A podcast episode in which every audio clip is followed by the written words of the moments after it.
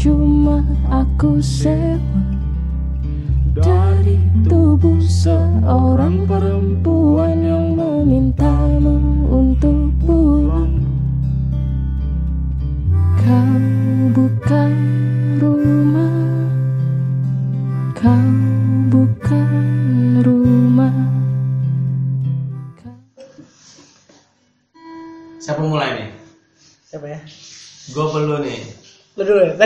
kan ini udah halo nih. Oke, ini kira Ntar, ntar gue coba coba sambung dan menyambut.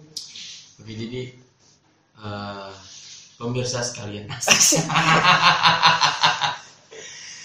Eh, diskusi kali ini gue sama Cacing eh, pengen ngebahas tentang sulitnya mendapatkan rumah yang sesuai dengan kantong-kantong kelas menengah ke bawah. Iya, yeah. nih? Kalau bahasanya itu bahasanya PUPR tuh ini Apa? MBR Ember tuh. masyarakat berpenghasilan rendah. Mas, Itu term yang kocak tapi ya udah itu dipakai di semua ini.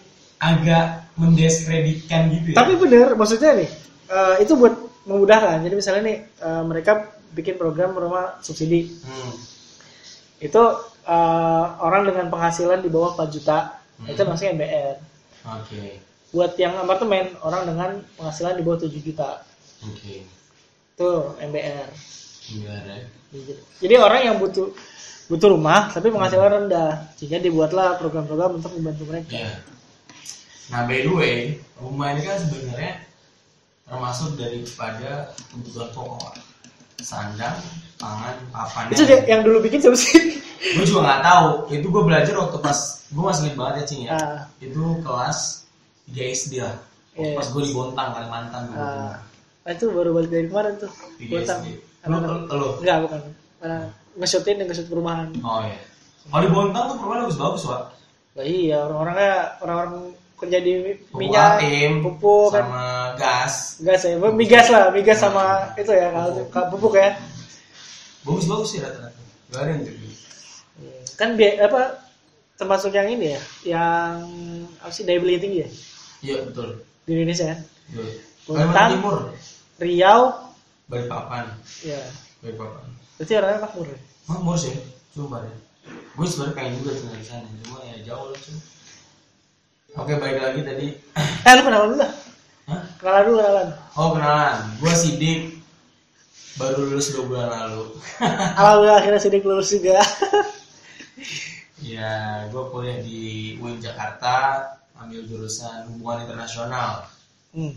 Tapi gue sangat tertarik dengan isu-isu sosial Hmm.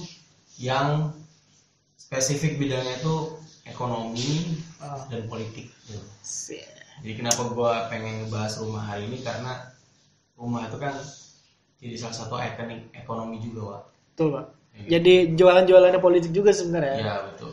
Lu bisa kasih apa? Hmm. Dan- Nah, kenapa akhirnya tercetus omongan rumah ini sebenarnya kayak tiba-tiba aja gue mikir eh, apa di usia gue yang sekarang nih cing jalan 26 tahun nih kan. Udah, udah, udah.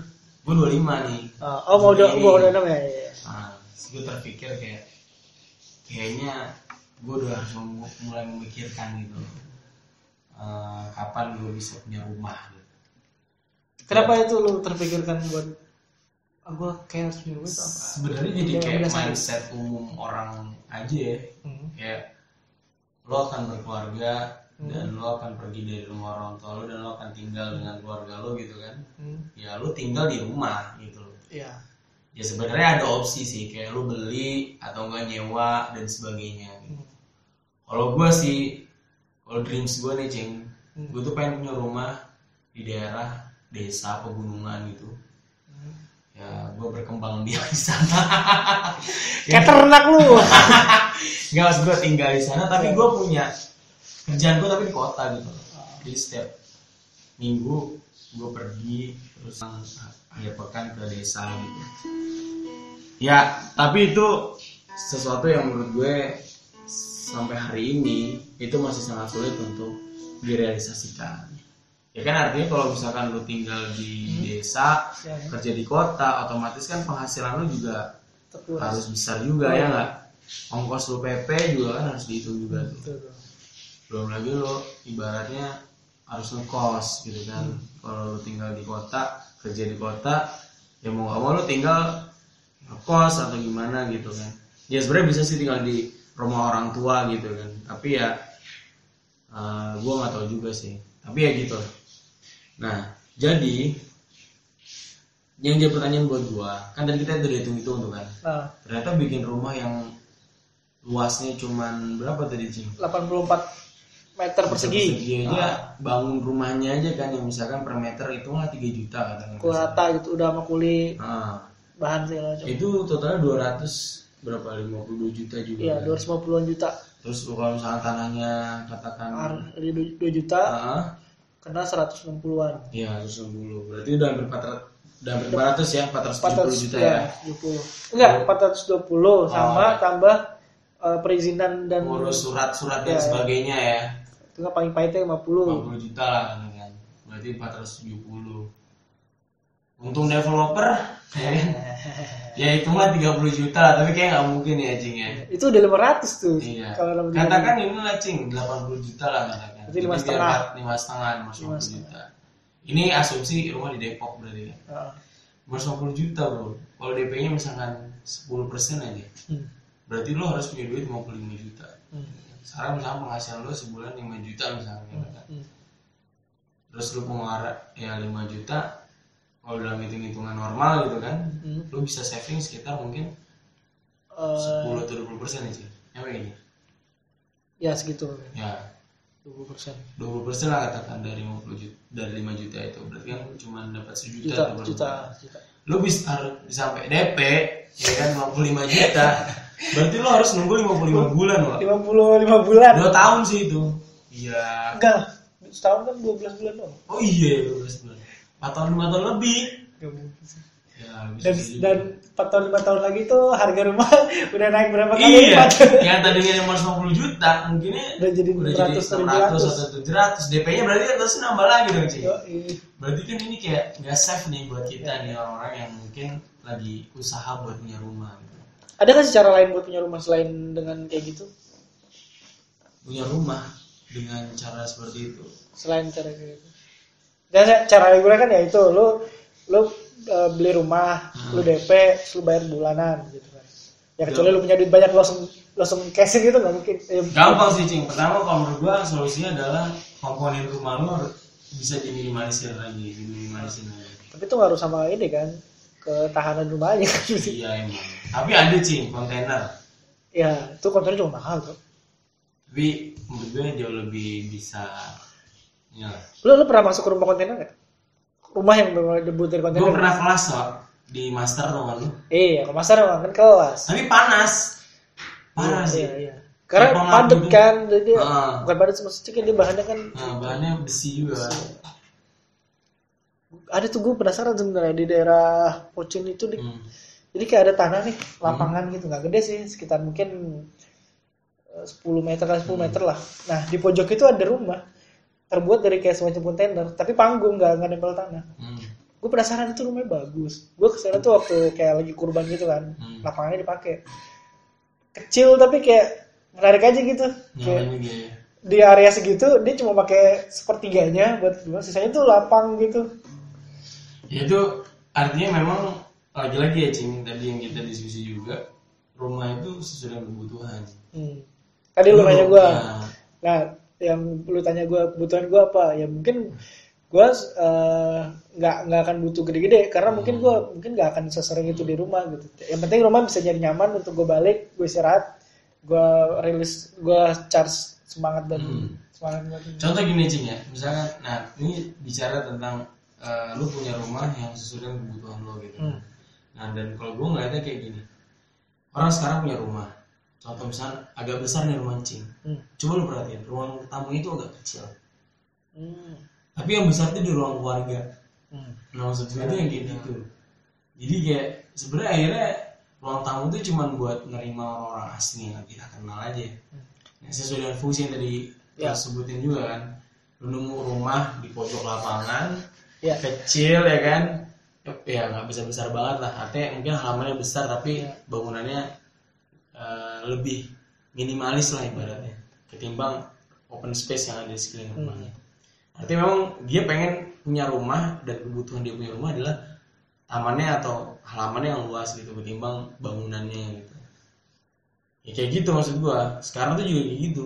Orang mungkin cenderung ya gue punya ruang tamu yang kecil-kecil aja lah beda kalau orang dulu kan? Oh ya, orang dulu tuh lu lihat rumah-rumah jadul deh ruang tamu kan gede-gede. Luas banget. sofa-sofanya gede-gede. Banyak banyak. banyak kayak gitu kan. Oh, orang orang dulu dulu so- Ah, so- ini nah, banget ya, sekarang sosial ini- banget tuh dia. ruang tamu ini ruang tamunya hanya difungsikan untuk menerima orang asing. Gue pernah nonton di videonya Halilintar yang dia gerbek rumahnya di Cagur tamunya kecil sih pas Oh, iya. ditanya Oh, gue gue nonton juga itu. nah pas ditanya kan Ya Allah, kita penonton Atta Halilintar, mohon maaf ya. Enggak gue buat komparasi aja kan gue harus melihat semua Iya. jen- jenis kan. Nah si Denny Cagur, eh si Atlan nanya kan ke Denny kan- "Eh, iya. Oh kok rumahnya, eh kok rumahnya gede tapi ruang tamu kecil. gue gue suka sih alasannya Denny gue suka. Ya? Eh, Dia bilang, ya ini sebenarnya ruang tamu ini dikhususkan untuk gua nerima orang-orang yang gak gua kenal gitu loh. Gue terima di sini. Tapi kalau orang yang gua kenal, gak gua taruh di sini, langsung gua ajak ke ruang tengah gitu ruang Iya, iya. apa sih living room. ya? Iya, kayak ruang yang emang luas semua. Ya. Lu bisa lihat Denny Cagur, bisa lu tahu Denny Cagur aslinya gitu. Iya benar. Kalau depan tuh kayak, oke lu stop dulu di sini dulu. Kita eh, apa ya, ibaratnya saling kenal dulu. Nah. Lu kira-kira bisa nggak nih gue masuk gitu? Nah itu maksud gua kita masuk ke fungsi rumah juga pak. Makanya tadi sebenarnya kan gue gue pengen kayak ada wacana. Gue pengen uh, gue pengen fungsi rumah gue tuh tempat gue relax banget gitu sih. Oke. Nah makanya gue bilang, nah gue relax tuh ya kalau gue ketemu pedesaan, udara segar di kaki gunung gitu ya. Hmm. Rumahnya nggak kecil tapi agak besar gitu loh. Oh. Jadi gue lo, lo tau badan gue besar kan, jadi kayak Iya, iya, iya. lu butuh spesimen. ah gue agak gue seperti butuh space yang agak besar juga gitu loh gitu Eh, mungkin dari eh, apa namanya jarak pandang dan sebagainya ya kan nah kalau di kota kan nggak mungkin mahal kan bro. Rumah gede mahal. mahal banget. Karena tanahnya mahal. Tanahnya mahal. Makanya kayak gue mikir ah, ya udahlah ting oh gue sih pengen tinggal di, di ini sih cing kuningan di Baras itu Hmm. gue punya rumah Lu, di situ so, lu pernah ngecek ya harga tuh rumah kan mereka masih bate yo masih murah lah jauh di di sini. Jauh. Iya. jauh. Di sini di Depok lah katakan. Di daerah rumah gue yang Cipayung Citayam situ lah Eh, itu harga tanah semester eh semester lagi semester iya. itu udah satu setengah sampai dua juta tergantung lu kalau di pinggir jalan bisa masuk mobil itu bisa dua setengah juta pak Gila. satu mobil doang ya semeter gitu lu kebayang dong kalau yang dua mobil di komplek-komplek gue di rumah gue tuh cing yang di pinggir jalan raya Cipayung Iya. itu harga rumah tuh sampai 500 juta 520 Buset. tapi yang paling dikit gue ya kayak gini lah kecil gitu Hmm. Lu bisa kebayang gak sih kayak yang tadi kita hitung hitungan gimana caranya bisa dapetin uang ya gue yakin sih Allah pasti akan Kalau ya kalau punya niat mungkin ya ada Hmm. jalannya gitu kan. Ya lu tanya aja orang yang punya rumah sekarang tapi gini deh eh, keadaannya misalnya Hmm. keadaan orang pada umumnya lah yang menengah Hmm. bawah atau menengah ya. menengah gitu kan gue ngeliat nih ya di flyer flyer brosur atau flyer atau brosur apa namanya perumahan lu kebayang cil cing cicilan tuh paling rendah cing Iya. 4 juta 5 juta Iya sih. setiap hari lu Iya, iya. eh setiap bulan lu buang itu selama 10 sampai 15 tahun lu nyesel sih kayak Iya, iya. 5 juta men setiap bulan lu Lu cuma harus punya gaji berapa lu biar bisa ngasih eh, merelakan 5 juta lu gitu ke Iya, mending nabung ya gak sih? iya gak sih? Maksud gua gini, 5 dikali 12 berapa ya? 60 juta. 60 juta. Ketahuan, kalau gua ngontrak cuma 18 juta. Lu bisa Saya- saving berapa iya. tuh? Bisa investasi. Iya, bisa investasi dan sebagainya. Ya kan? Ya paling renov-renov dikit lah. Iya. Kalau misalkan ada rusak-rusak dikit ya kan. Mungkin gua bisa saving sampai 30-40 juta. Hmm. Oke, 30-40 juta bisa gue investasiin atau gue putar bisnis lagi, yang nanti hasilnya bisa gue beli beli rumah yang betulan ya gitu loh. Hmm. Ya meskipun gue harus nunggu misalkan 10 tahun, tapi gue beli rumah yang betul-betul rumah gitu loh, Yang ya udah yang yang besar, yang bagus kayak gitu maksud gue. Ketimbang gue misalnya harus nyicil 5 juta per bulan, lu kali aja 12, berapa 60 juta, lu kali 10 tahun, Iya. 600 juta. Nah, Eh, eh 10 tahun berapa berarti? Ya 600 juta berarti ya? ya. Kurang ya? Menurut saya 6 miliar enggak ya? Nggak nyampe 6 miliar, 900 juta. tapi itu lu harga tapi memang ketika lu nanti jual lagi ya mungkin jauh lebih murah tapi menurut gue kayak ya 5 juta per bulan sayang atau mending gua investasiin Tadi pengen apa? Gue lupa. ya intinya sih menurut gue harus ada solusi Jin. Hmm. kayak tadi kalau solusi gue kayak tadi kayak Oh gini gini, gue ingat. Tapi banyak orang yang merasa daripada gue ngontrak tiap bulan bayar juga, mending gue bayar rumah sekali nyicil, lama-lama jadi punya gue sendiri. Nah, lu lu gimana tuh? jadi gini ya gue nih ngerasain kayak eh, misalkan ngontrak ya Hmm. ngontrak itu daripada ngontrak eh daripada ngontrak mending gue nyicil gitu Iya iya, karena kayak lu Kan kayak bayar bulanan juga, tapi nanti kan jadi punya lu sendiri. tapi kan jauh cing perbedaannya Nah itu dia kan orang yang bukan misi, maksudnya argumen itu tuh terpatahkan dengan nih gue ngontrak nih sebulan paling habis sejuta atau tiga setengah gitu Hmm. maksimal. Tapi kalau nyicil gue harus habis 5 juta, berarti gue harus punya penghasilan yang berapa gitu kan. Sementara nih di umur umur kita yang masih Muda. baru lulus kayak gini, ya berapa sih lu bisa menghasilkan dengan eh, lu kerja tetap lu nyari tambahan lah itu pun udah udah capek-capeknya lu paling dapat berapa sih kecuali mungkin lu bisnis lu bagus gitu Nah, tadi yang gue bilang gitu ya. Sebenarnya dan lu sebenarnya gini, Wak, lu punya rumah punya opsi juga. Lu bisa nyicil yang misalkan kayak rumah bersubsidi itu murah tuh, Cing. ya Paling satu juta, satu setengah juta. Tapi ya tempatnya mungkin agak jauh dari perkotaan. Tapi di situ juga lu punya costing kan. Ya. Dan lu harus tinggal di situ lima tahun Ah, minimal. Lu gak lu- boleh pindah. Dan lu juga maksud gue kayak lu harus eh, mempertaruhkan lingkungan Ya si di mana anak-anak keluarga lu akan tumbuh dan berkembang di situ. Ya i- berat sih intinya ya. Iya Pertaruhannya sih. gak, gak Taruhannya sederhana sebenarnya. Bukan soal uang, tapi kayak lu beli iya. lingkungan juga sih Iya. kayak gitu. Dan tadi tadi kenapa gue bilang kayak lu cari lu nah lu cari rumah cing itu bukan sekedar cuma buat tinggal cing Hmm. tapi lu juga lu cari lu beli lingkungan wah Hmm. Lu lu pengen tinggal di lingkungan seperti apa? ya tadi gue bilang gue pengen tinggal di daerah yang sebenarnya nggak terlalu padat-padat banget sih Hmm. Mungkin di pedesaan Menurut, lu Depok padat ya? Perumahan ini nih. Nah, perumahan ini gini tapi perumahan baru lagi gitu. Nah, gitu. Standar kan yang ya ini termasuk yang enak sih sebenarnya. Gak, gak begitu. ya di Depok semua rata-rata gini sih pak. Ya kenapa orang pada tinggal di Depok kayak gini sih? Karena lu dari sini nih Bukit Cengkeh sebelah ada perumahan lagi. Sebelah Iya perumahan lagi kalau Jakarta ada ya bisa Jakarta. Jakarta yang gede-gede. Yang kecil-kecil. Eh, iya. bahkan nih gue gua eh, waktu kemarin ada yang ini deh. Gue nemu datanya. Di, di twitter ngasih Eh, jadi infografis kepadatan penduduk, penduduk di Tokyo sama Jakarta. Hmm. kalau di ibaratnya kalau ditumpuk nih data itu ditumpuk per, per tempatnya tuh kayak jadi eh, batang ke atas gitu kan. Hmm. itu Tok- Tokyo tuh merata gitu ser gini gitu Eh, Jakarta tuh ada yang tipis ada yang tinggi banget tinggi gitu. Kayak jarum-jarum ke atas gitu tinggi banget. Oh. Itu itu gue tahu kenapa karena eh, dosen gue ada yang pernah ngelakuin penelitian di daerah Jakarta Pusat di eh, Johar Baru namanya kalau lu pernah denger.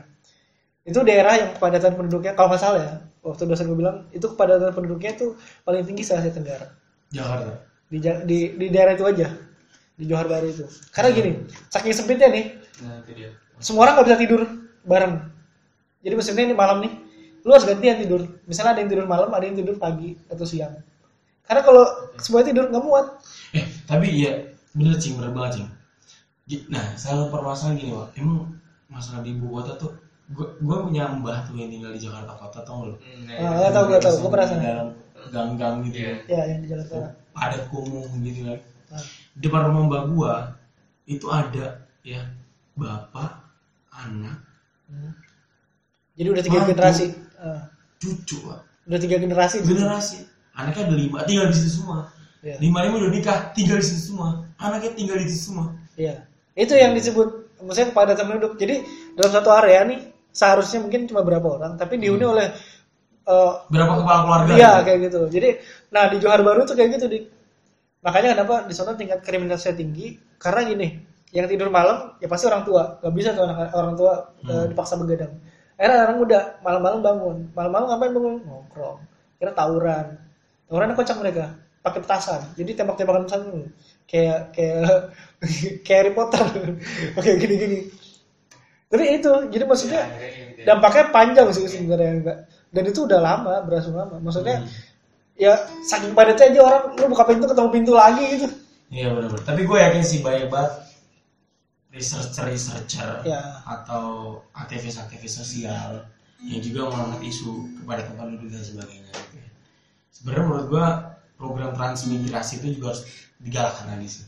Ya, itu udah harus lebih matang. Lo bayangin gak sih lo tahun 90-an nih zaman Soeharto kan kita masih kecil. sini semakin kelihatan banget ya. Nah, enggak maksud gue zaman Soeharto nih kan kita masih kecil ya 90-an lah ya. Ya, ya.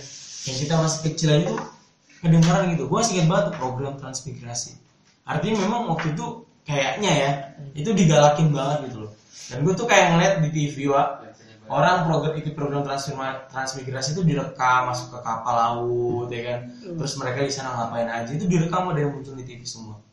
Dibikin vlog ya, vlog pemerintah. kayak dibikin gitu loh maksud gue vlog pemerintah. sejauh nah tapi kayaknya se ke belakang sini tuh kayak semakin Orang sih sebenarnya mungkin sekarang lebih independen ya. Dia nggak udah nggak bisa sekarang orang gitu dipaksa sama pemerintah. Udah nggak mau. Cuman Iya ya itu eh, apa ya? Ada pasti ada dampaknya sih semacam transmigrasi juga. Jadi kayak di daerah or gini ya cenderung kecenderungannya nih orang yang dari luar daerah ke daerah ter- ter- eh, yang baru dia akan lebih punya daya juang karena dia merasa ini bukan zona nyaman gua tapi justru mereka akan bisa jadi akan lebih sukses di situ gitu. Dan Iya. dibanding orang lokalnya gitu itu udah banyak terbukti sih setuju gue konflik-konflik eh, horizontal yang terjadi misalnya pendatang dengan Iya karena lokasi, kayak karena penduduk asli itu cenderung merasa nyaman, penduduk pendatang itu cenderung merasa nggak nyaman sehingga mereka berjuang lebih gitu sih. Tuh, mereka meraih hasilnya gitu. Iya, iya, setuju gue sih. Nah dan gini ya, ya ya nggak usah jauh-jauh lah. Lu juga kan sebenarnya bukan orang asli Depok kan? Iya, Ya, gue baru jadi warga Depok dua bulan ini. Ya karena lu kebetulan di UI, Iya. ya nggak sih? Tapi lu survive gak sih, Cing, ngerasa? ya, main sih Iya. maksudnya. Ya kan lu datang pertama nih tinggal bareng sama gua. Ah, ah, Ya kan terus akhirnya lu memutuskan untuk cari tempat tinggal sendiri ya kan. ah. Kemudian lu akhirnya sampai sekarang lu kerja juga di Jakarta, ya Iya, kan? kontrak Cari penghidupan. Menurut gue itu salah satu bentuk survive hidup lu sih. Ya, iya. Gak semua orang mungkin bisa melakukan hal yang sama kayak lu gitu loh, Cing. Gue ngajak orang tua gue ke sini. Ah, lu ngajak orang tua ke sini Adik dan ke sini. Dan itu gak cuma lu loh coy yang ada Iya, di- banyak sih. banyak banget kayak gitu. Ya, kayak, kayak misalnya Bahtiar nih. Bahtiar nih sedang mengadu nasib ibaratnya di Jakarta juga kan. Dia orang Cilacap nih, Pak. Di Cilacap juga udah punya rumah dan sebagainya. Tapi tetap men, emang ibu kota tuh punya daya tarik sendiri. Wah, gitu. Nih ya yang paling paling jelas aja nih kemarin tuh ada infografis eh, apa namanya upah minimum apa sih istilahnya ya, ya, Provinsi. ya kayak upah minimum yang UMR. dihitung per kota ya UMR lah UMR per kota Ah, gitu Kota. itu jauh banget coy eh, provinsi ya provinsi ya Jakarta itu tiga komaan Hmm, Jawa Barat tuh dua koma dua setengah. dua set- dua setengah Jogja dua setengah. Jawa Jawa Tengah itu nyampe nyampe dua sedih kan sedih nggak lu? maksudnya kenapa kenapa Jakarta itu menjadi magnet karena sejauh itu orang-orang dari Depok dari Bogor dari Bekasi mau kerja di Jakarta karena gajinya gede banget Tiga delapan lah, ya. hampir empat juta. hampir 4 malah. juta minimal Lebih dari dua kalinya loh. Iya. Dua kalinya lebih. mereka rela empat di kereta gitu kan macet-macet Ya itu salah satu ini juga sih polemik juga sih Wak. Kayak di Depok aja Wak. Depok tuh paling UMR 2,7 loh. iya Mepet Jakarta loh ini lu bayangin. lu lu tinggal Harusnya sama aja ya. berapa stasiun doang gitu Iya sampai sini lu doang. kerja di Lenteng aja lu harusnya bisa di bisa Bisa digaji UMR. iya di di- eh Jakarta gitu kan. Ma- Ibarat- Ibaratnya lu kerja di UI nih, UI kan Depok nih Wak. UMR-nya Depok Iya. Wak gede ya 2,7. Enggak dong, kalau lo kerja di asrama UI itu Jakarta. Oh iya. itu itu masuk ke ini. Lawakan itu masuk ke eh, dulu pemerintah Depok punya program eh, nggak punya peraturan nggak boleh nggak nggak boleh jual minuman keras dalam jarak eh, satu kilometer dari rumah ibadah atau tempat pendidikan Hmm. Jarak berapa? Satu. satu kilometer dan itu nggak ada di Depok Karena banyak sekali. karena banyak sekali tempat ibadah eh, dan sekolah gitu jadi nggak mungkin ada jarak satu kilometer yang bebas radius da- nah. dari itu. Nah, jadi solusi bagi yang mau itu adalah jualannya di asrama UI karena banyak ke Jakarta. Tapi betul juga dong. Iya betul juga tadi. nah itu ide aja. Permisi. Iya, balik lagi nih Ceng ke Nah. pembahasan rumah ya. Ya sebenarnya intinya eh, hari ini tantangannya orang itu memiliki rumah generasi generasi kita nih. Kita juga generasi X Y atau Z? Nah, gua gua agak nomenklatur itu? Eh, z- masuk Y lah ya. Why, why? Y kan? Maksudnya Y. Orang-orang yang pertanyakan. ya gitu generasi ya generasi X Y Z. Itu bahkan sekarang udah muncul juga generasi Alpha katanya berbalik lagi ke Alpha katanya nah itu tantangannya satu akan sangat sulit mem- memiliki rumah Hmm. karena di satu sisi mungkin harganya belum terjangkau ya. atau atau kedua kemungkinannya adalah penghasilannya belum bisa untuk membeli rumah Hmm. kan terjangkau nggak terjangkau kan Tergantung penghasilan. lagi ke penghasilan Ya, kan. relatif, relatif. relatif Cuma kalau kita pukul rata, ya, Ya, kalau kebanyakan ya, kalau kebanyakan. gitu kan.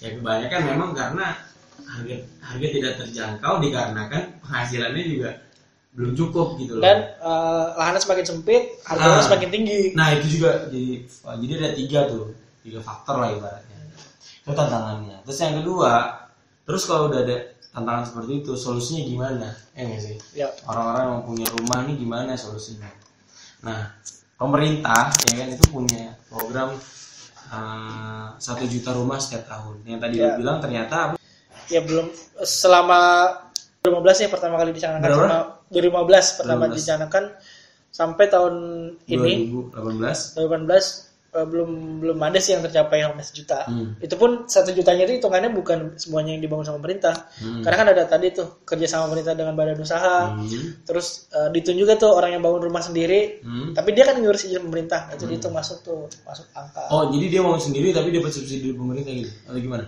Ya izin- dimudahkan izin aja buat bangun rumah. oh berarti dimasukin satu juta itu juta. pinter juga ya bapak kita ini Ya harus gitu pak. Iya, namanya juga politik ya nggak? Sah-sah aja dong. Sah aja. Iya. Nah, artinya maksud gua itu tadi ya, Iya. eh, bicara artinya pemerintah sebenarnya udah juga kasih bantu solusinya gitu. Ya. Lumayan sih itu maksudnya program-program eh, subsidi ataupun Setuju sih gua. pemerintah daerah kan bikin juga tuh Jakarta bikin DP 0 akhirnya di- dia adopsi juga ke daerah-daerah yang lain Hmm. ya karena memang ngelihat bahwa eh, ya kebutuhan rumah itu tinggi cuman kan kemampuan orang buat punya rumah itu nggak semuanya tinggi, bisa gitu Hmm. Dan lagi-lagi ya Cing ya, memang kan ketika kita bicara apa namanya eh, satu juta rumah gitu kan, ya tadi orang bisa nggak beli rumah dari program yang satu juta rumah itu kayak gitu kan, balik lagi. Tapi itu udah salah satu bagian solusi pemerintah lah, yang kan untuk mengatasi orang-orang yang sulit untuk memiliki rumah gitu. Terus yang kedua, menurut gua adalah generasi-generasi kita tuh harus cerdas sih dalam mengelola keuangan. ah, iya, iya. Bener gak sih? bener banget Financial planning gitu-gitu tuh penting sih menurut gue. Meskipun misalkan gue sempat lu follow akunnya Joska gak sih? Eh, gue tahu tapi gue nggak follow sih apa sih bah ini? Joska, Jo- Joska. Jos- Joska ya? ya, ya, fina- yang, yang Financial advisor lah ya. Ya, ya. Nah, financial advisor independen dia bilang. Itu sebenarnya seberapa pun penghasilan lu, tapi ketika lu punya manajemen keuangan yang baik, ya, lu tuh bisa punya tabungan, lu bisa punya investasi, Hmm. ya kan? Maksud dalam hal ini investasi mungkin juga investasi atau bisnis atau properti dan sebagainya itu mak- termasuk gitu. Nah, artinya salah satu solusi dari gimana sih caranya kita bisa punya rumah gitu loh, adalah dengan merencanakan keuangan kita dengan sangat baik kok Hmm. lo harus memulai em, me- memanajemen apa keuangan lo sendiri gitu loh. Ya nggak sih? ya bener Itu sih salah satu solusi yang menurut gue konkret dan harus dilaksanakan oleh setiap individu. dan applicable ya maksudnya Ya, bisa semua bisa gitu. Terjangkau lah. Penerapan itu terjangkau oleh semua. Tergantung karena itu hanya hanya menuntut kemauan lo kayak gitu. Lo mau atau enggak gitu loh. Ya gitu sih. Gitu. Itu tadi yang kedua. Nah, yang ketiga, solusinya adalah menurut gue ya, buat cowok nih, nikahin orang-orang kaya. Waduh, masalahnya nih orang-orang kaya mau nggak orang-orang kayak gitu? eh, cowok yang gini coy. Enggak deh, bukan dianya, keluarganya. Lah, asal lu soleh gitu, gitu kan, lu mau berusaha, insya Allah. Apa aja kan, kan Iya juga sih. orang juga realistis bro lu lu punya anak nih Eh, lu punya anak anak nih cewek nih Terus ada orang lamar gitu kan. Ya oke dia alatnya bagus kan. Tapi itu gak bawa anak lu susah kan? Kalau enggak lu nikahin janda-janda kayak coba. jadi kayak. Ya enggak sih. Ya pokoknya enggak itulah. Kalau gua eh, intinya sih dua itu sih cing. Manajemen keuangan Hmm. yang kedua mungkin lu bisa ikut program pemerintah. Ya meskipun mungkin rumahnya jauh ya kan. Di Maja lah atau di Bojong atau di Jonggol dan sebagainya gitu. Nah tapi kalau memang lu pengen ngotot punya rumah ya itu ya itu solusinya ya. Eh, gitu. Tapi kalau kecuali lu mau bersabar nih wah maksud gue yang tadi gue bilang. Lu bersabar 10 sampai 15 tahun. Ya kontrak. Ya kan lo ngontrak dulu sambil yang harusnya uang itu lu pakai buat nyicil ya lu investasi dulu ya. lu puterin Terus, dulu gitu. Sampai someday lu punya uang itu yang yang cukup untuk beli rumah impian lu ya lu beli kayak gitu loh karena menurut gua cash itu jauh lebih baik dibanding kredit loh Iya gak sih kayak kalau rumah ya kayak gitu. atau lo nyicil lo misalnya lo beli tanah dulu Hmm. ya kan baru nanti lu bangun kayak gitu. biasanya gitu sih orang maksudnya nggak nggak nggak ujuk-ujuk pelan pelan gitu beli tanah bangun rumahnya ditinggalin terus direnovasi tambahin apa tambahin apa segala macam macam gitu. Iya, gitu sih. Eh, Gitu gue jadi ingat tadi kita dulu pernah pengen jual rumah ya? Sebenarnya 2000 waktu 13 masih ya? SMA wak. Iya, 2013 ya? Itu lagi booming banget tuh properti. Iya, iya. Bisnis properti. Gua gua dulu sama Sidik tuh udah sampai ukur-ukur deh kan. Terus kayak di apa sih tanahnya di apa sih namanya? Kapling-kapling. Di kapling terus gue bikin brosur cetak banyak seribu dibagiin gila cuy. Sensasi Eh tapi menurut gue ya sekarang kalau misalnya dibuat kan kita udah agak free nih kan, udah Apa? kuliah, Ya. orientasi juga. Tapi kalau mau dijalin lagi juga oke sih. Iya nggak sih? Boleh, boleh. Dulu- ada yang sampai mau beli gak nih? Ada ini nelfon wak. ada ya? Ada deh mana apa?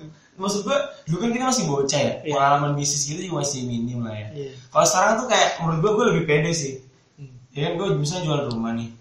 Kan tanah, tanah maksud gua tanahnya masih ada nih cing. Iya. Iya nggak sih. Dan maksud gua sekarang udah lu kan ada empang dulu kan udah gua uruk. Oh.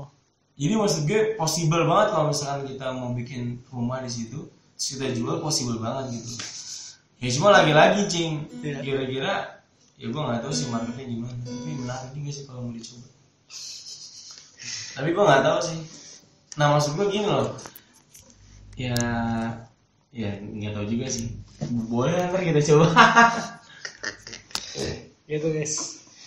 Kalau kalian sendiri gimana nih soal rumah? Kalau gue sendiri ya, tadi kan udah gue sampein sih. Cuma ya gue gue akhirnya mikirnya gue gak penting punya rumah tetap.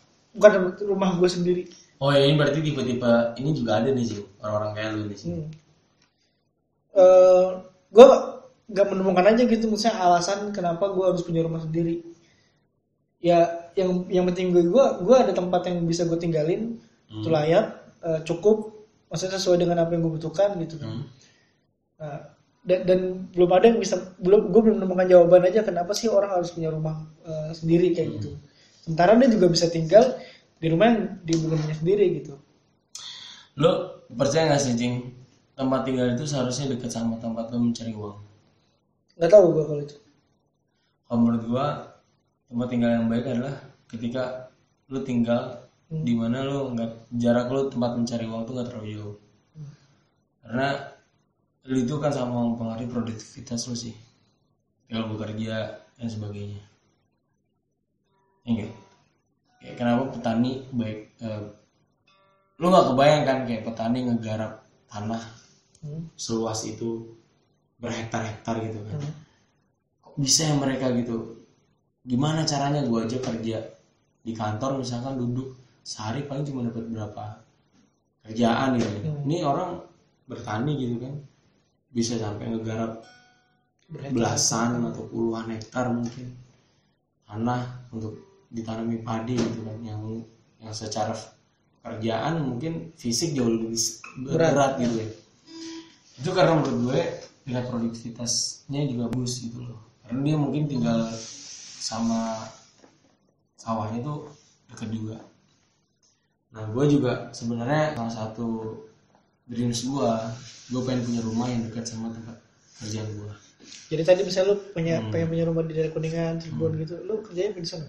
Cirebon misalnya tapi ya juga tergantung konteksnya kalau Jakarta kan gua tinggal naik kereta Iya sih. Oh dekat tuh dalam Dekat. artian lu aksesnya gampang ya. akses gampang Bukan cuma sekedar Bukan jarak sekedar ya? cuma jarak doang akses gampang nggak ribet gitu loh Iya sih Bener-bener.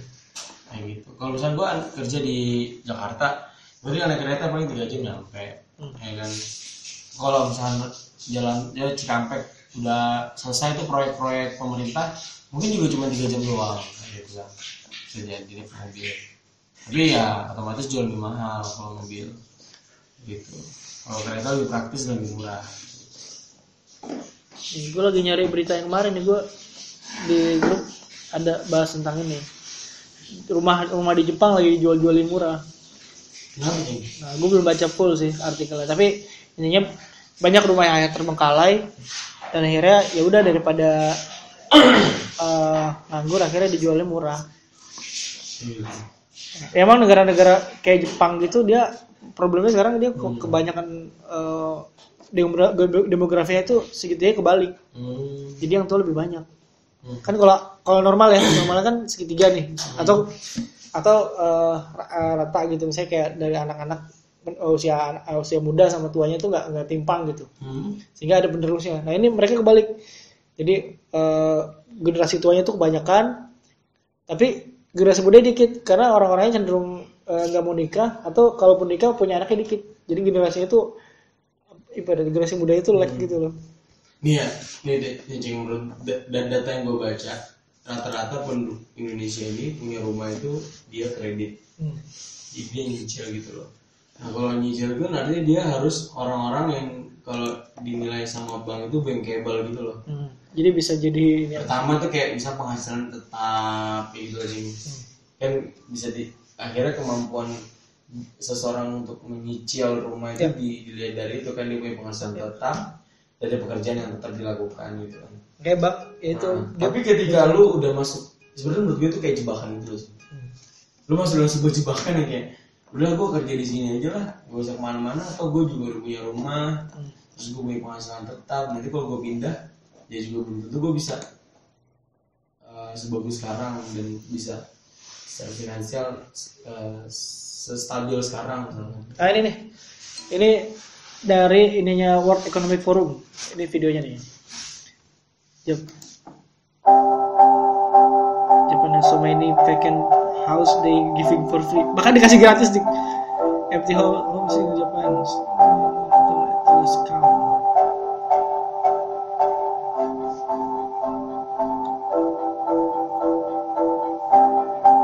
butuh, butuh di ini renov renov. Dan gratis yang penting ada yang menempatin gitu. Masalahnya nggak nggak ada orang ini. Di daerah-daerah penunjang sih bukan di kota besar ya. Suburban itu ada juga yang gitu.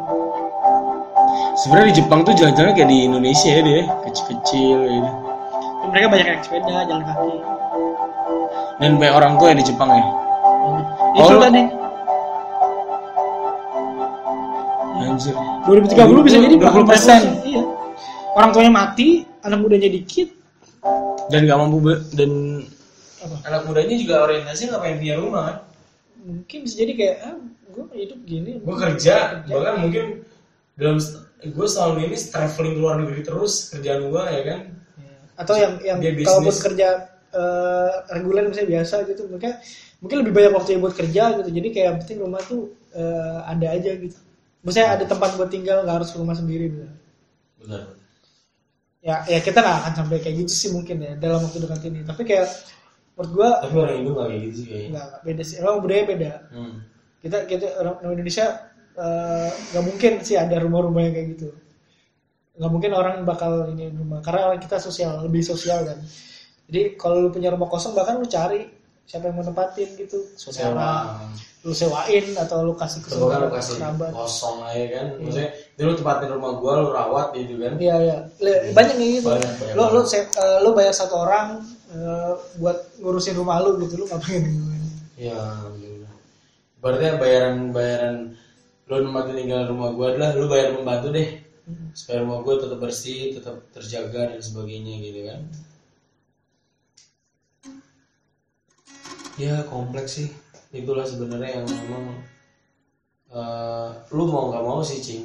Meskipun lu bilang sekarang lu belum tentu butuh punya rumah menurut gue someday lu pasti akan butuh rumah. Gitu. Dan maksud gue hari itu juga gue nggak tahu kapan gitu. Maksudnya semua orang pasti akan seperti itu semua orang mungkin ya akan kayak mungkin akan ke arah sana gitu loh. Mungkin karena sekarang kayak terus walaupun sekarang gue udah cukup relate sih sebenarnya. Ya Hmm. Gue udah domisili sini nyokap gue di sini ada gue di sini. KTP lu udah depok pak. Udah udah depok. Anjir di mana lu? Kecamatan apa cuma gitu berarti lu bikin kakak sendiri dong? Iya kakak di sini juga. Ada Keluarga keluarganya siapa lu? Enggak nyokap oh nyokap lu. ada adik gue juga udah di sini KTP-nya gitu yang di? Makassar juga semua semua. kakak lu termasuk? Enggak, kalau kan ikut suami. Oh kalau gitu suami. Iya. Tapi ya itu. Berarti lu nyoblos di depok dong Oke gitu, siap. tapi gue gak usah pilih ya enggak nggak apa-apa. Selalu aja penting lu pilih aja gitu. Ya guys teman gue dia lagi nyari mohon doanya aja. Kalaupun gak dukung gak apa-apa itu doain. Yang terbaik nih eh, yang penting doanya aja lah bro. Ya bro. Kita ini salut nih gue salut nih sama Sidik nih. Maksudnya dia dia dia eh, bisa ada di zona nyaman dia gitu kan terus eh, di dalam karir berbisnis gitu ya. Dia terjun ke ranah yang ini gitu. Yang apa yang abu-abu? Nggak abu sebenarnya. Tapi tapi butuh nih orang-orang kayak Sidik nih di pemerintahan. Terus gue yakin. Bagi orang yang udah kerja sama Sidik berapa tahun-tahun gitu kan wah ini harus ada begini nih. Bagus di acara eh, apa soft selling untuk proyek-proyek nanti kalau gue jadi di pemerintahan wah enggak enggak wow jangan sini ya enggak sih ya gue di politik ini sebenarnya cuma pengen apa ya ya gue ngerasa gue layak aja di sana asik suka nih gue arogansinya suka. Enggak, enggak, enggak, enggak, enggak, enggak. Ya soalnya gimana, Cing? Gue ini orangnya agak terlalu visioner gitu. ya ya Kadang takutnya gue cuma omdo doang, ya nggak sih? lu harus membuktikan gitu Nah, maksud gue, cara gue membuktikannya adalah gue harus masuk ke dalam pemerintahan. Hmm. Misal nih, gue selalu menggubur-gubur kan. Jadi ceritanya gue tuh lagi bikin gerakan anak muda gitu, di kota Depok. Intinya sih di dalam gerakan itu, lu anak muda Depok, lu harus peduli dengan kota lu. Oke, itu. Karena gini, Cing.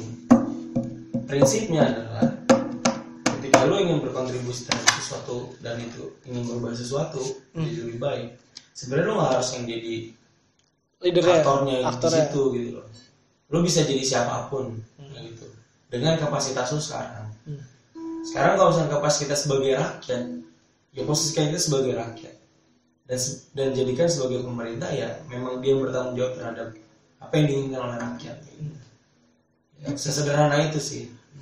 luar biasa eh berapa nih Hmm. 46 Closing, closing, closing. closing dari lu mana balik ke tema deh soal Balik rumah ke tema dong. soal rumah Soal rumah. kalau dari gua intinya sebenarnya eh, kita harus tahu sih kenapa kita pengen punya rumah Betul, fungsi ya. fungsi. Eh, tujuan, tujuan, tujuan. Iya tu- tujuan kita pengen punya rumah gitu Eh, Biar gitu. ya bisa jadi nggak gue nggak tahu ya tapi gini maksudnya saat saat lu punya tujuan yang jelas akhirnya lu lu lu eh, akhirnya tahu tuh tuj- cara-cara gimana untuk kayak gitu kan misalnya maksudnya buat lu punya rumah ya meskipun sekarang mungkin eh, kesu- kesulitannya entah mungkin kayak orang bilang sih lebih susah gitu zaman sekarang punya rumah zaman zaman dulu karena lebih mahal ya menurut gua bukan lebih mahal sih zaman dulu lebih murah tapi pendapatannya kan juga sama lebih lebih rendah dari sekarang kan Iya. secara secara angka ya. ya berarti mungkin ada hal lain nih yang mempengaruhi kenapa zaman sekarang lebih susah punya rumah tadi kan faktor-faktor kayak Ada tiga faktor tadi itu. Lahan segala Lahan macam. terbatas, kemudian penghasilan juga mungkin belum mencukupi, ya. ya segala macam. Terus harganya juga terja- kurang terjangkau.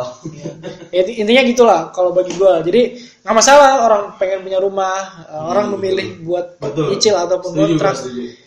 Uh, bukan berarti tapi akhirnya bukan berarti semua orang harus punya rumah. Kalau dari gua gitu nggak berarti ya semua harus punya rumah. Tapi semua orang harus uh, tinggal di Punya suatu tempat tempat tinggal. punya tempat tinggal. Terlepas dari itu punya dia atau enggak jadi kayak eh, oke bagus ada program pemerintah membantu orang punya rumah, tapi eh, lebih lebih mungkin lagi pemerintah juga mendorong bagaimana orang punya tempat tinggal, Or- orang bisa punya tempat tinggal gitu. Iya sih. Layak.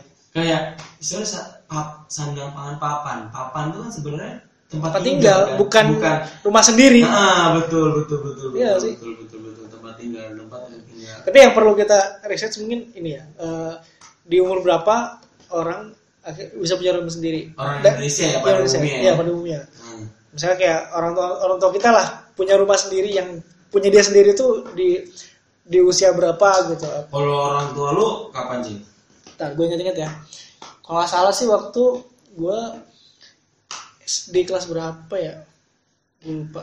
Kayak kayak SD kelas 1 gitu deh. Eh, enggak enggak lebih kecil dari itu. Iya. Karena dia belinya murah. Hmm.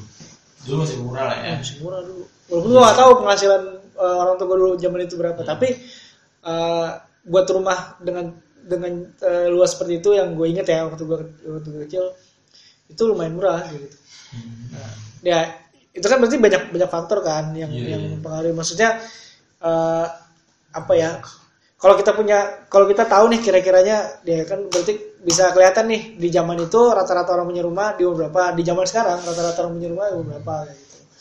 Dia bisa bisa dilihat nih oh ternyata problemnya ada di mana gitu. Lu, lu gimana? Lu gimana? Terkait Kalau orang tua gue ya, tadi kalau misalnya dibalikin lagi pertanyaannya orang tua gue, alhamdulillah sih dikasih cing rumah sama yang gue gitu. Satu orang satu lah dikasih. Sama nyokap gue juga dikasih. Jadi kayak emang emang emang tajir kali ya yang gue. Saya dari bapaknya yang gue tuh emang banyak warisan gitu loh. Hmm, jadi bisa diturunkan jadi, anak-anak lagi. ah, betul saat itu keberuntungan aja gitu. kalau gue sendiri gue sih rencananya ya bener-bener pengen punya rumah banget gitu yang sesuai dengan mimpi gue rumahnya kayak gimana gitu gue kisaran di umur 30 sampai 35 sih Hmm. kalau sekarang mungkin ya sekedar ya sebenarnya gue juga udah ada rumah sih cuman itu dulu DP-nya dari nyokap gue gitu loh cicilannya juga cicilan murah itu 250 ribu sebulan. Kayak gitu. Sama rumah, rumah subsidi pemerintah kayak gitu. Yang sebenarnya ya cuma untuk bakal investasi aja sih. Gitu. ya gue rencananya umur 35 lah. Masih lama lah 10 tahun lagi bro. Apa penting udah ada. Ya kan lo udah plannya kan yang penting ya. Hmm. kalau Dan memang rumah tadi ya eh, itu bicara soal plan. Tapi kalau kita bicara yang tadi yang bilang ya conclusion lah dari apa diskusi kita malam ini tentang rumah gitu ya. soal tujuan orang punya rumah ya tadi lagi-lagi memang betul lo punya rumah tuh buat apa nah, gitu kalau cuma buat sekedar tinggal sebenarnya lo nggak harus punya rumah lo nyewa pun sebenarnya juga bisa gitu loh Ya, ya. karena bagi gua hari ini mindset gua nih cing ya lu kalau punya rumah dengan lu nyicil itu sebenarnya agak nyiksa juga gitu loh. karena kan yang tadi gua bilang cicilan tuh bisa sampai 4 juta 5 juta coy Hmm. Setahun. Dan itu berlangsung sama 15 tahun. Lu bisa kebayang dong. Lu setiap bulan lu, lu nyari duit nih wak 10 juta. Itu setengahnya itu lu kasih ke bank gitu. Ya, berarti kalau misalkan gue cuma nyewa misalkan dengan tipe rumah yang sama paling setahun cuma 18 juta. Dibagi 12 ya 20 lah katakan. Berarti 2 juta kan sebulan gitu. Udah di komplek dan sebagainya. Ya dengan bayar kebersihan keamanan dua setengah dua setengah juta gitu sama listrik air semua mungkin tiga setengah juta. Artinya kan ada ada spend ada, ada spare satu setengah juta nih yang bisa gua saving lah gitu. Ya, ya savingnya juga kita harus cerdas dong. Jangan yang kita Yang- saving yang inflasi lah atau gimana gitu. Kita saving misalnya dalam bentuk emas atau kita juga mungkin bisa dalam bentuk apa sih? Saving. Saham gitu. dana reksadana misalkan gitu kan. Yang aman-aman aja gitu atau sukuk ya kan sukuk syariah dan sebagainya gitu. Itu kan aman. Jadi itu tadi. Kita jangan sampai uh, menghilangkan esensi dari dari punya rumah itu sendiri. Atau sebenarnya esensi atau kebutuhan orang itu adalah tinggal ya kan? bukan punya rumah cing dan satu hal tujuan lo buat beli rumah itu jangan karena gengsi juga sih ini sih. Ya. Karena lu tuh punya rumah harusnya lu tuh bahagia gitu. Bukan Lu relax. tersiksa ya bukan lu Iya, bukan lu kesiksa coy. Kalau buat apa lu beli rumah tapi lu kesiksa lu terbebani dengan cicilan bulanan dan sebagainya. Ya enggak Hmm. mending lu gak usah punya rumah mending lu ngontrak. Tapi jelas ya gak sih? Lo ya tapi memang perspektif orang beda-beda kayak gitu. Nah itu tadi. Tapi ingat esensi rumah tuh jangan sampai lu malah menjadikan lu dikejar-kejar kreditur atau apa dan karena banyak cing kasus-kasus kayak gitu cing Ya, ya. bisa bayar cicilan dan sebagainya akhirnya rumah ditarik ya kan udah mana riba Iya. iya oh, kita belum bicara soal riba tuh Wak. Wah itu bahasa. Nah, ya kan? Itulah. Dan itu panjang banget pasti bahasanya gitu. Nah, jadi itu satu tadi soal tujuan. Soal yang kedua, gue eh gue mungkin berpesan ya sama generasi-generasi eh, kita lah, milenial atau yang disebut dengan generasi X, Y, Z, bahkan sana ada istilah generasi Alpha gitu kan. Lo atau kita nih yang hidup di zaman serba modern mungkin homeless lah. Bisa dibilang kita generasi homeless nih sih? Gue ini udah tiga hari belum pulang. Gue kemarin dari hari pulang ke rumah. dari hari Senin di Nah, eh, Selasa nih, gitu. Selasa Rabu Kamis gue baru pulang dari pagi. dan nyokap gue sendirian kan di rumah Sama nyokap gue sendiri. generasi generasi homeless lah ibaratnya tetap lo harus punya tempat tinggal ya Betul betul. apalagi buat lo laki-laki nih lo bakal punya istri lo bakal punya anak yang akan menjadi tanggung jawab lo juga sebagai kepala rumah tangga gitu lo harus memikirkan itu Hmm. gitu. lo harus punya tempat tinggal yang itu mungkin di satu sisi ya Cing ya itu akan bisa membahagiakan keluarga lo Cing Hmm. ya meskipun kecil tapi kalau rumah sendiri kan orang juga tetap mungkin keluarga lo juga mungkin makin harmonis dan sebagainya gitu karena kan keharmonisan sebuah keluarga itu ya menurut gue itu di- dimulai dari rumah sih Cing. Gitu. dari bukan rumah dari lu, lu tinggal tempat tinggal lo gitu Itu mirip line terakhir itu mirip kayak eh, kemarin gue bikin video tentang Hmm. program sejuta rumah. Hah? Itu kayak gitu. Endingnya adalah eh, karena dari rumah yang baiklah kita bisa membangun Indonesia Hmm, bangsa yang lebih baik. Sama banget. Jadi lu ya? udah- Jadi lu udah ngintip skrip ini gue lagi. enggak sih enggak ya gua mah- ya, tapi tapi itu dirasakan. Maksudnya sebuah ya namanya bangsa yang besar ya, Hmm. nggak nggak bisa terlepas dari eh, kelayakan ya dari hal yang paling kecil itu yang eh, Ya, individu atau keluarga yang kita ya. ya komunitas kecil ya keluarga gitu keluarga yang paling kecil. Bener. Ya kalau individu ya itu semua orang. tapi yang tadi gue bilang cing belum ada juga cing orang yang mau gedongan tapi keluarga nggak harmonis dan sebagainya Berarti kan itu rumah dan isinya dan Ah, dan, dan gimana isinya. eh, orang di dalamnya kan. betul sekali tapi ya semua dimulai dari situ dari lo membangun keluarga kan juga di situ. Lo Lu membuat pribadi orang terbentuk Ah, ah, bener. terus kayak juga karakter ada. eh, gimana dia berinteraksi dengan orang lain gimana dia eh, menghadapi ini setuju gue nah yang terakhir nih. Oke terakhir. Yang terakhir lo kalau beli rumah intinya itu sebenarnya bukan cuma beli tempat tinggal Hmm. tapi lo juga beli lingkungan. Nah itu gue sepakat. Gitu. Lo tinggal di mana pun ya nah, tetap perhatikan Perhatikan. lingkungan lo seperti apa di situ. Karena itu akan menentukan sebenarnya kayak pergaulan keluarga lo sih. Kalau punya keluarga ya. Atau bahkan keluarga pergaulan lo lah. Karena lo akan saling dipengaruhi dengan tetangga tetangga lo ya nggak sih? Kecuali kecuali lu juga nggak pernah tinggal situ. Saya cuma naruh barang doang. Gitu Iya, kecuali gitu. Tapi nggak mungkin lah coy, kita kan ada bersosialisasi dan sebagainya gitu. Jadi lu pilih tempat tinggal, lu pilih rumah yang juga yang harus lingkungannya bagus juga. Jadi you just not only buy home, but you buy environment. Ini sih. hmm. yeah. Hmm, Bahasa Inggrisnya gitu sih? Oke, sekian. sip sip thank you thank you Sidik Ah, sudah menemani ngobrol malam ini ini agak dadakan ya lagi ngobrol-ngobrol soal rumah gua eh rekam dik rekam ya lumayan lah semoga bisa ada insight juga di malam hari ini oke. Thank you sampai bertemu di suara-suara berikutnya. Dadah. Assalamualaikum. Mantap.